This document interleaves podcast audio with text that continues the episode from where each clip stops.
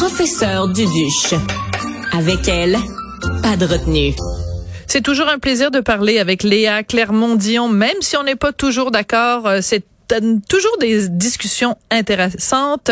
Léa Clermont-Dion, qui est réalisatrice, qui est auteure. On va parler de son documentaire euh, Je vous salue, salope. Bonjour, Léa Clermont-Dion. Ça fait toujours drôle de dire Je vous salue, salope, et te saluer après. Bonjour, Sophie. Je ne suis pas une salope. Non, et moi non plus, même si on s'est souvent toutes les deux fait traiter de ça. Écoute ton Oui. documentaire euh, que tu as fait avec, euh, euh, voyons, avec euh, Guylaine Marois. Guylaine Marois, merci, j'ai eu un trou de mémoire, exporté dans une quinzaine de pays, donc un impact absolument énorme, Léa. C'est vraiment surréaliste, en fait. Je m'attendais pas à ça. J'avoue que Burkina Faso, euh, euh, mon Dieu, Kosovo, tous ces pays-là, je me disais, ben, coudon, euh, c'est vraiment génial. Je, je, je suis extrêmement heureuse. Euh, et j'ai déjà voyagé au Burkina Faso et c'est pas un pays qui qui est, euh, disons, dans une euh, situation politique favorable. Là. Disons ça brasse, donc j'ai hâte de voir comment ça va se passer. Ça, le film va être aussi présenté en Chine, donc c'est vraiment En euh, Chine. un beau cadeau, un beau Ouais. cadeau. Ouais. Bon, ça c'est surprenant quand même parce que non mais euh, c'est en fait de tous les pays qui sont listés dans la dans la liste là des pays, euh, c'est celui qui me surprend le plus. Je t'explique pourquoi. Je vous salue salope. Donc c'est un documentaire sur la misogynie au temps du numérique, des cas de femmes qui se sont fait cyber intimider et on sait à quel point en Chine euh, justement les médias sociaux c'est quelque chose qui est extrêmement contrôlé. Donc malgré tout, le film va être montré là-bas quoi dans des cinémathèques, dans des comment ça va se passer? Euh, je pense que c'est par l'entremise des ambassades, D'accord. compris, puis d'associations. euh, et j'imagine donc que, que- que des gens, euh, bon, il y, a des- il y a des communautés aussi francophones dans, dans ces pays-là. Donc, on va vraiment passer à travers euh, à travers ces organismes-là pour faire euh, pour présenter le film. Il va aussi avoir la Turquie, la Roumanie, l'Islande, l'Inde, l'Égypte, euh, bon, la, la Tchéquie, euh, Macédoine, Macédoine du, euh, du Nord, Bosnie. Coudon, c'est bien des pays, ça. Oui. Et le film a été présenté aussi, Sophie, récemment euh, à la Chambre des représentants euh, au Vermont, donc à Montpellier. Et ça a été... Moi, j'étais pas là, malheureusement, parce que je, bon, j'étais en vacances, mais Guylaine y était avec Oui. Kaya Morris. Puis ça a été, de ce qu'on m'a dit, une représentation très émouvante. Euh, Il y, avait euh, beaucoup de gens sur place. euh, et le film va être éventuellement aussi présenté aux États-Unis. Là, ça, euh, Parce qu'il faut l'expliquer, il faut expliquer que dans le Oui. documentaire, tu suis des femmes un petit à différents endroits au monde. Il y en a une ici au Québec, il y en a une en Italie et il y a une politicienne justement aux États-Unis qui a été l'objet mais d'une campagne de salissage absolument épouvantable. Et de- c'est donc cette dame-là Mhm. qui accompagnait Guylaine Marois à la présentation du film.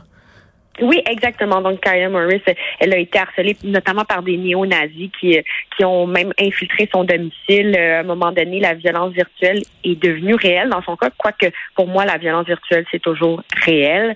Euh, mais dans le cas de Kaya Morris, ça, ça a été extrêmement difficile. Elle a dû démissionner de ses fonctions Mm. euh, comme représentante. Et ça, c'est, c'est, je veux dire, très mauvais signe pour la démocratie, pour la liberté d'expression.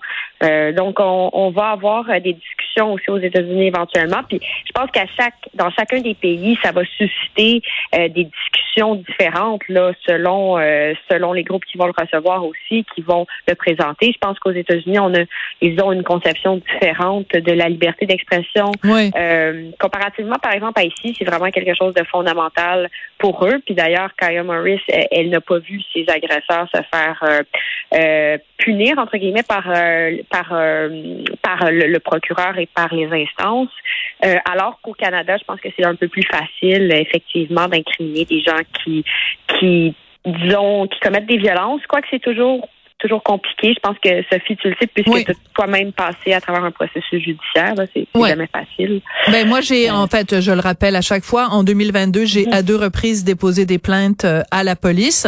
Et il y a une des deux causes où j'attends justement euh, savoir si le DPCP va déposer des accusations ou pas. Donc pour l'instant j'en je donne pas de détails sur cette histoire là j'attends euh, que ça que ça se passe. Mais par le passé où il y a déjà quelqu'un qui a été condamné à faire des travaux communautaires parce qu'il avait euh, il m'avait cyber euh, harcelé. Voilà Voilà. Euh, enough about me, comme on dit en chinois.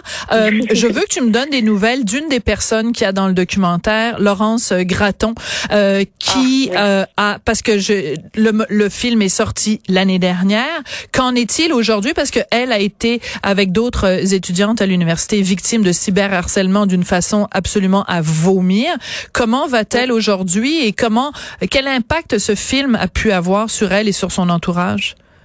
Ben, d'abord, sur le plan positif, là, Laurence euh, va quand même bien. Elle est enceinte. Euh, ben, je pense que oui, euh, je pense qu'il dit oui publiquement. Elle est enceinte effectivement, et elle est, je dirais, dans un bon état. ça va mieux. Elle, enseigne, mais disons que c'est moins joyeux par rapport à son agresseur. C'est-à-dire que il a continué à l'harceler et euh, encore une fois, Laurence a porté plainte et il n'y a rien qui a été fait. Mm. Elle a porté plainte à la, à la police euh, de Terrebonne. Euh, Lorsqu'elle a porté plainte, les policiers ont, ont reçu la plainte, mais euh, ils trouvaient pas que c'était, ils considéraient pas que c'était des menaces euh, de mort. Alors là, Laurence, en tout cas, euh, c'était vraiment choquant pour elle parce qu'en plus, elle est enceinte, puis euh, les policiers ont dit on peut rien faire. Alors là, elle, a, elle a contacté donc Patrick Lagacé, le, le chroniqueur, à la presse, et elle lui a parlé de la situation. Et là, Patrick Lagacé a écrit un article. Et dès que l'article a été publié, Laurence a eu des nouvelles de la police. Là, ils ont ont entamé une enquête. Ouais. Euh, ce, qui, ce qui est comme pas positif comme nouvelle dans un sens où on voudrait que la plainte soit déjà retenue. Voilà. Euh, mais mais là ça, ça continue l'harcèlement et encore une fois Laurence est en attente euh, de nouvelles de, de la police. Peut-être qu'il y a enquête. On espère que ça va débloquer vite parce que c'est quand même toujours effrayant. Absolument. De ce type d'invective. Donc j'aurais aimé ça te dire que tout va bien, euh, que la personne s'est excusée puis que c'est terminé, mais mais c'est pas, pas le cas. C'est ça. Alors, je, tiens à préciser que le texte de, de Patrick, euh, c'était acheter une caméra de surveillance. C'était ça qu'elle s'est fait dire euh, par la police, qui montre à quel mhm. point parfois il y a une dichotomie entre la réalité que vivent les gens sur le terrain et la prise de conscience de la part des policiers. Je dis pas tous les policiers, mais dans certains cas, on comprend que c'est pas pris au sérieux. Écoute, je peux pas t'avoir au bout du téléphone sans euh, te parler du monde du hockey. Pourquoi? Parce que ben tu as déjà donné des formations à des équipes de hockey cet automne, euh, un atelier sur le consentement, et tu leur montrais justement des extraits de ton documentaire Je vous salue salope. En ce moment, évidemment, on parle que de ça. La une de mon journal ce matin, c'est la culture secrète du vestiaire. Et ma collègue José Legault pose une question extrêmement intéressante. Peut-on enseigner le respect? Est-ce que toi, tu peux enseigner le respect à des jeunes joueurs de hockey? On n'a pas le choix on n'a pas le choix de le faire, sinon c'est abdiquer et c'est euh, finalement les laisser tomber en quelque sorte. Alors qu'il y a plein de joueurs de qui sont ouverts euh, d'esprit, qui veulent vraiment changer les choses, qui veulent pas non plus être associés à ce type de comportement-là, euh, qui sont tout à fait inacceptables et barbares, c'est le cas de le dire. Euh, et, et, je pense qu'il y a une transformation quand même en ce moment là, dans la société en général et chez les joueurs de. C'est certain que ce qu'on a lu est inacceptable, puis à travers le lot de, toutes ces accusations-là, il y a des actes criminels potentiels, donc il va falloir punir les gens qui ont perpétré des actes inacceptables. Euh, cependant, je pense qu'il faut faire attention puis il faut essayer de nuancer. Euh, même s'il y a des gens qui ont eu des comportements illicites et euh, qui, méritent d'être dénoncés, je ne pense pas qu'il faut abandonner la, je dirais les formations, qu'il faut abandonner la sensibilisation. par contre, il faut renforcer, je pense, ces programmes-là pour que ça soit encore plus adapté aux situations. Moi, personnellement, je n'avais pas eu vent de ces comportements-là. C'est quand même une surprise de, de lire toutes ces, ces, ces, violences, de découvrir toutes ces violences-là. Je ne pouvais pas m'imaginer aussi pire.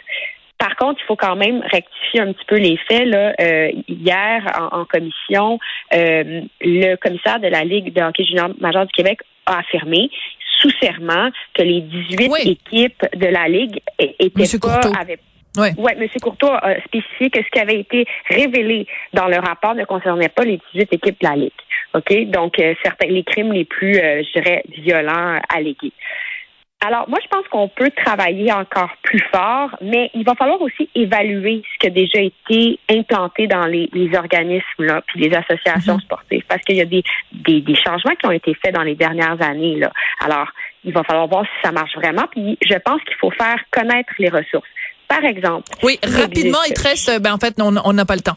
Tu sais Ah quoi? bon, tu reviendras. Ben, allez sur Je porte plainte. Euh, Ah. Allez sur Je porte plainte pour tous les joueurs, ceux, ceux et celles qui veulent porter plainte. Ça existe, il y a une instance. D'accord. Moi, j'invite les gens à porter plainte. Les gens à porter plainte. OK. Alors voilà, ben merci beaucoup, euh, merci beaucoup Sophie de. Ben, je vous salue, je vous salue Léa qui est tout sauf une salope. Merci beaucoup Léa Clermont-Dion, réalisatrice et auteure et bonne chance avec le documentaire et mes salutations à Guylaine Marois dont j'avais momentanément oublié le nom. Merci beaucoup. Euh. Bonne chance. Je voudrais remercier Tristan Brunet Dupont à la réalisation, la mise en onde, Marianne Bessette et Jessica Giroux à la recherche. Merci beaucoup et à tout bientôt.